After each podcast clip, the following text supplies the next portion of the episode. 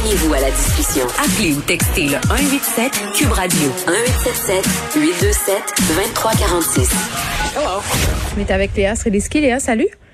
Salut Geneviève. Je voulais parler avec toi d'une nouvelle euh, qui vient de tomber, euh, puis pour élargir un peu le sujet là, parce que bon, ça concerne un acteur québécois bien connu dans l'industrie de la pornographie, Marc-André Moisan, et son nom euh, d'artiste c'est Mam Steel.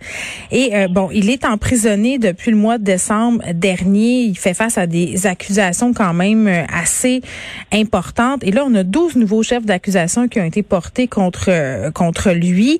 Euh, il aurait notamment drogué des femmes avant de les agresser sexuellement.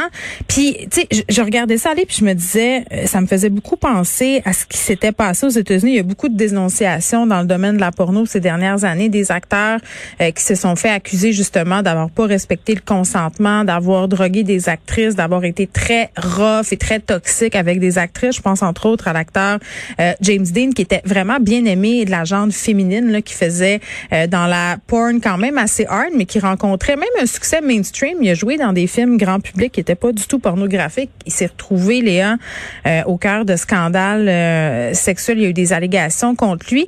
Puis je trouvais que c'était un autre coup dur pour le monde de la porno, là, après tout ce qu'on a entendu sur Pornhub. C'est une industrie là qui essaie depuis des années de redorer son blason, et on dirait que plus ça va, plus on apprend des affaires qui sont vraiment préoccupantes sur les conditions de tournage puis les gens qui font cette industrie-là.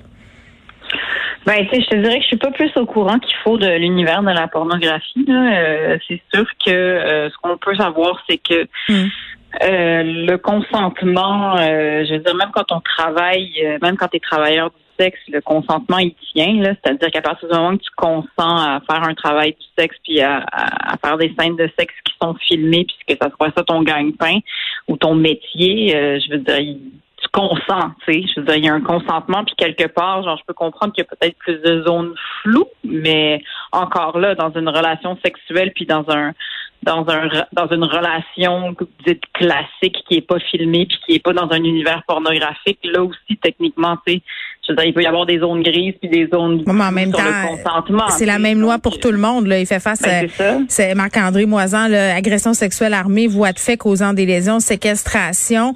Euh, il y a des dossiers aussi euh, antécédents criminels en matière de violence conjugale. Tu te demandes aussi là, les gens qui l'embauchent, cette personne-là, là, sachant tout ça, s'ils le savent, Pégase Productions et A D quatre, la distribution, qui sont des compagnies là euh, qui ont fait la manchette pour avoir organisé ce qu'on appelle des castings sauvages dans des roulottes derrière des bars. Puis tu sais, j'en avais parlé, Léa, de ça, là, des gens mm-hmm. qui sont sous, euh, qui s'en vont tourner euh, des castings porno.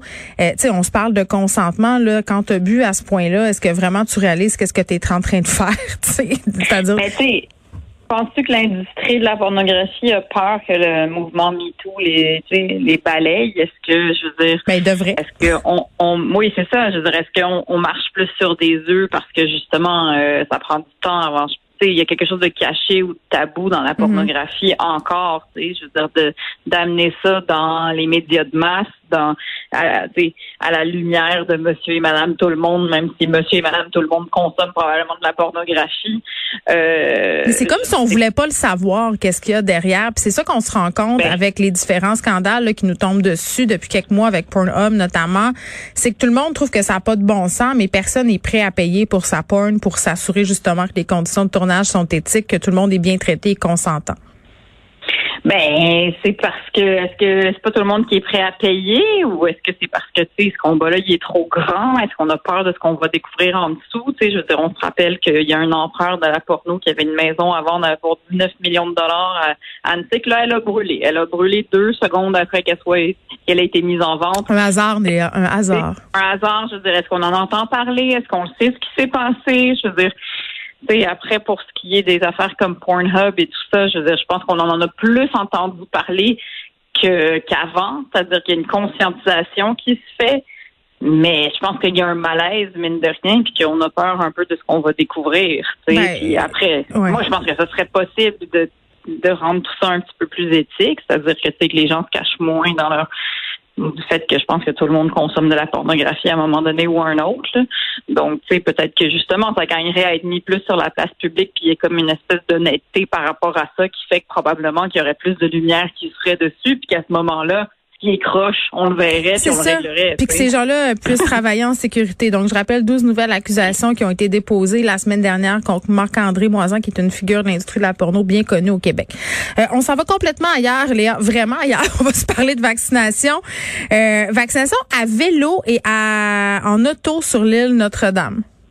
Ben, tu sais, on s'est parlé la dernière fois d'Émile Bilodeau, puis comment est-ce que, justement, le gouvernement cherche des nouvelles tactiques pour attirer d'autres sortes de personnes qui viennent se faire euh, vacciner. Ouais. Émile Bilodeau avait fait un stunt, un petit concert euh, au centre des congrès. On avait tous peur que ça soit très malaisant pour lui et pour tout le monde. Euh, mais là, j'avoue que leur stratégie, il y a quelque chose de festif, là, dans le fait de pouvoir aller à l'île Notre-Dame, t'as pas de rendez-vous ou t'en as un. Mais tu te pointes à vélo, tu te pointes en voiture, tu te fais vacciner, je sais pas. On va pas faire ça cette fin de semaine, je pense, le vingt-neuf mai. Euh, quelques fins de semaine de suite, il me semble qu'on va pouvoir faire ça. Et mais c'est-tu l'idée de rendre ça festif, de faire ça à l'île Notre-Dame, un peu à l'image des États-Unis où on t'offre une bière ou de gagner un million à l'auto? Ben, on est loin de tout ça, là. C'est à on la sauce loin. Valérie Plante, quand même. Oui, c'est à la sauce Valérie Plante. Je dirais, tu sais, aller se faire vacciner en vélo, euh, c'est très deux mille vingt et un. Euh, cela dit, je, je, ben, je sais pas, je trouve qu'ils varient leur tactique, je trouve ça original, c'est un petit côté, euh, nature, un, se faire vacciner en plein air. En même temps. Ben oui. Tu, tu pourras en faire, même temps, euh... tu pourras faire ton choc vagal en regardant le fleuve. Oui, mais je suis un, je suis un peu jalouse, j'avoue que j'aurais fait ça, tu sais, moi, j'ai fait du bénévolat, je fais du bénévolat. Oui, j'ai vu ça. Ben oui, mais je pense que ce serait là. J'aurais voulu, mais sauf que c'est pas dans le C I U S S de l'Ouest. J'ai, j'ai l'habitude de le faire dans le C I U S S de l'Ouest. Mais, euh, mais oui, euh, j'avoue que je, je, je serais curieuse de voir comment, comment ça se passe. Ça fait longtemps que je suis pas allée au circuit Gilles Villeneuve. Je sais même pas c'est quand la dernière fois que je suis allée. Mais, euh, je suis jamais allée. Ouais, je, je te confirme. Et ça se trouve, ça se trouve, moi non plus, je suis jamais allée.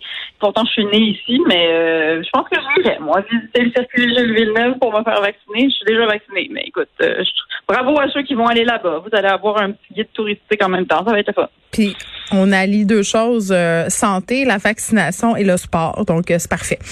Euh, est-ce que ça va être la fin du télétravail? Je pense que euh, beaucoup se posent la question en ce moment. Puis, les gens sont...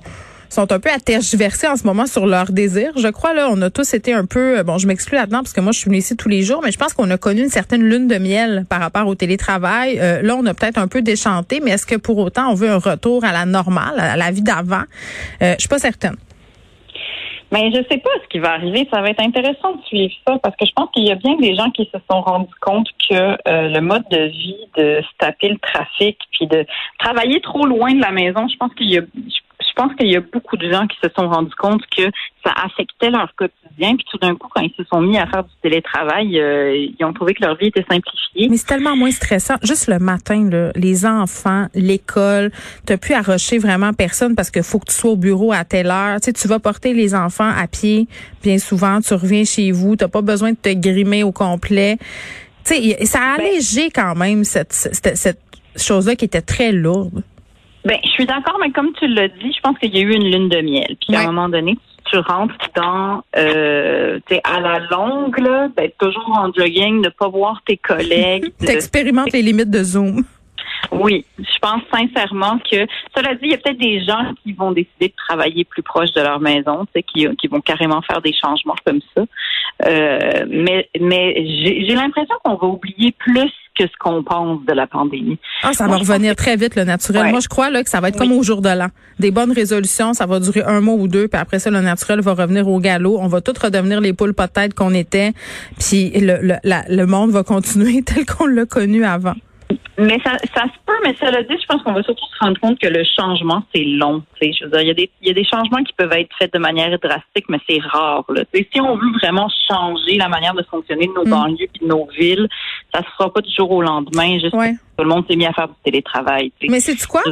J'ai, j'ai, j'ai l'impression qu'il y a certains employeurs qui vont exercer des pressions Euh, pas toujours dans le bon sens pour que leurs employés travaillent majoritairement à la maison parce qu'ils ont réalisé qu'ils pouvaient faire des coûts absolument incroyables. Ils pouvaient sauver des coûts d'opération. Ouais. Là, euh, au centre-ville de Montréal, opérer des bureaux, c'est excessivement cher. Euh, là, se sont rendus compte, à un moment donné, que tu peux faire la majorité du travail à distance, que ça se peut, que c'est viable, que la productivité est là. Mais au niveau humain, là, tu sais, de la psychologie humaine, des, des liens que tu peux créer en équipe et au travail. Je pense que peut-être, en tout cas, j'espère que ça sera pas complètement mis de côté pour des raisons financières. Ben moi aussi, parce que je pense pas que ça soit réaliste non plus pour euh, pour le bien-être de, de, de certains employés, parce que juste les gens qui vivent en ville, la plupart des gens qui vivent en ville vivent dans des endroits, c'est pas des châteaux, là, c'est rare que t'aies un bureau. Oui.